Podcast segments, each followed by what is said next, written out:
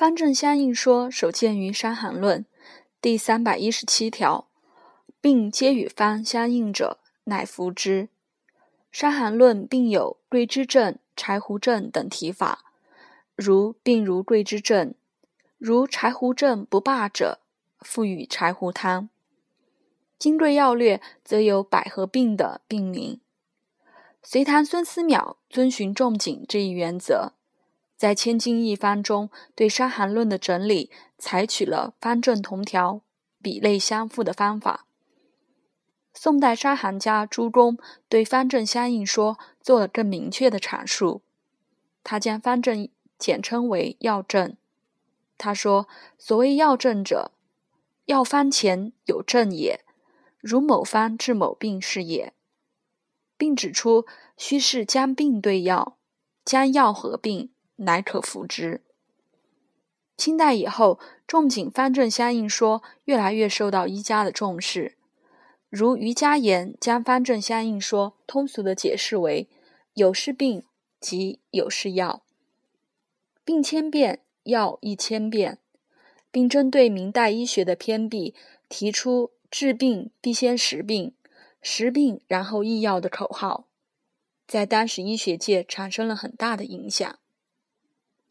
于是之后，伤寒家柯运伯在《伤寒来苏集》中高度评价方正相应的思想，认为仲景之方因病而设，非因经而设，见此症便于此方，是仲景活法。见《伤寒论议》，阳明病解。第二，其《伤寒来苏集》的编辑以方类证，以方明证，方不拘经，充分体现了仲景方正相应的思想。清代名医徐灵胎对方正相应说的阐述则更为深刻。不类经而类方的《伤寒论》类方，是他研究《伤寒论》三十年的心得。在书中，徐氏指出，《伤寒论》非仲景医经立方之书，乃旧物之书。盖物质之后，辩证错杂，必无寻经现证之理。又认为，方之治病有定，而病之变迁无定。知其一定之治，随其病之千变万化而应用不爽。这里的方之治病有定。就是方正相应，所以《伤寒论》类方重点论述这方正的病机治法，成为《伤寒论》研究史上的重要著作。不仅在中国有医家提倡仲景方正相应的思想，与徐灵胎同时代的日本古方派代表吉义东洞，对仲景方正相应的思想更为推崇。他认为医之学也。方焉耳，《伤寒论》为方与正耳。医之方也，随正而变，其余正同也。